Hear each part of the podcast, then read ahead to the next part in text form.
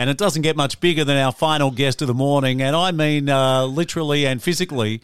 Uh, Ian Moose Robilliard OAM, basketball legend. Good morning, mate. Welcome back to the show.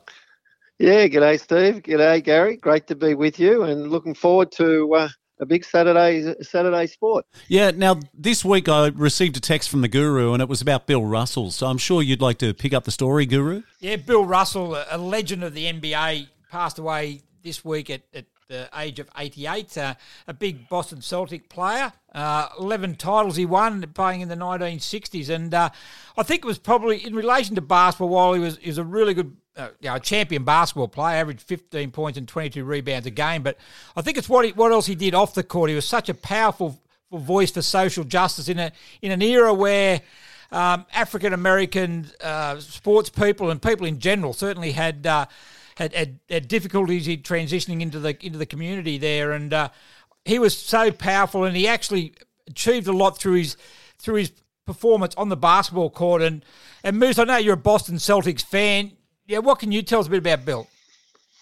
Yeah, well, Gary, you've probably summed up his playing record. He is possibly unmatched. I mean, he's just a trailblazer in the sport back in the 60s, early 70s with the Celtics, put them on, you know, a stage that probably, oh, it'll be nice to see if it could ever be matched again. Um, but Bill Russell was a voice for social justice in a time when it was very, very new to America. Um, and I think even watching the commentary this week, the accolades around Bill Russell and what he did outside of basketball probably says a real lot, uh, you know, a measure of the man. And, and, Moose, did you say you wore your Celtics singlet this week uh, in memory? Yeah, yeah, I did. So um, by chance, you know, I'd I'd heard of the passing of Bill Russell and I thought, oh, I know exactly what I can wear. so for two days, I it, it, it's a it's a uh, basketball. It's called a shooter's top. It's a warm up top. so I had that on. It's got the Celtics uh, logo blazoned all over it, and I thought, well, in in memory of a guy that's done so much for a sport I love.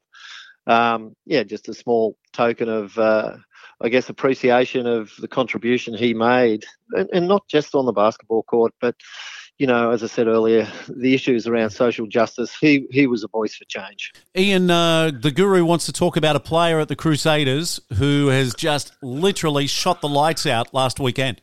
Yeah, Moose, a big game last weekend against the, the Bankstown Bruins, which you got over the line in overtime. But one one particular performance certainly stood out. What can you tell us about that?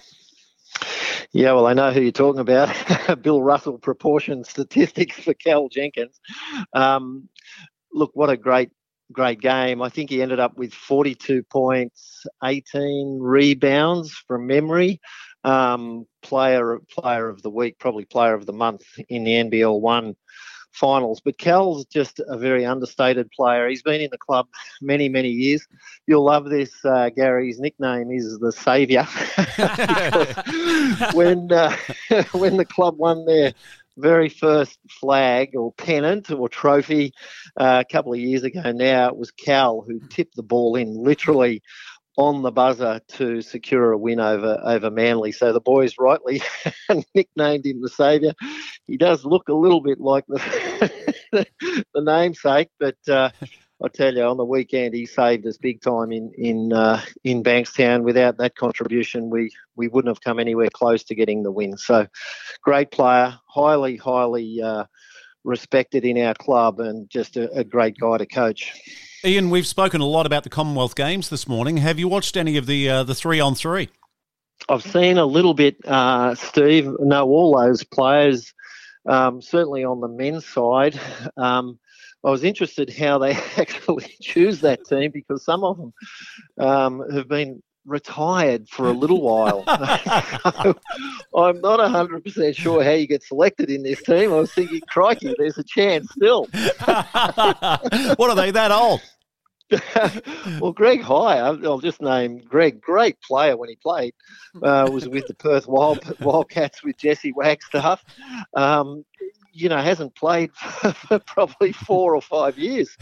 And truth be known, um, I think they got the silver. So, you know, I, I don't know. Good on them. and, and, just finally, I know you're heavily involved. You're on the board at Mingara, and I believe early next month. So It's around about three weeks away, but yeah, clubs, clubs New South Wales, you're handing over a bus. Is that correct? yeah, you've got good intel, Steve. Look, the clubs, uh, the, the, member clubs of Clubs New South Wales on the coast have raised just on $80,000 to purchase a bus to hand over to the uh, regional youth uh, support services. And they're doing that uh, in a couple of weeks at their AGM and it's just such a, a, a, significant, worthy cause, community cause that really do great things on on the Central Coast. So, take my hat off to clubs. Uh, the work they do in the community is probably unmatched. Thank you again, mate. We'll talk soon. Okay, thanks, guys.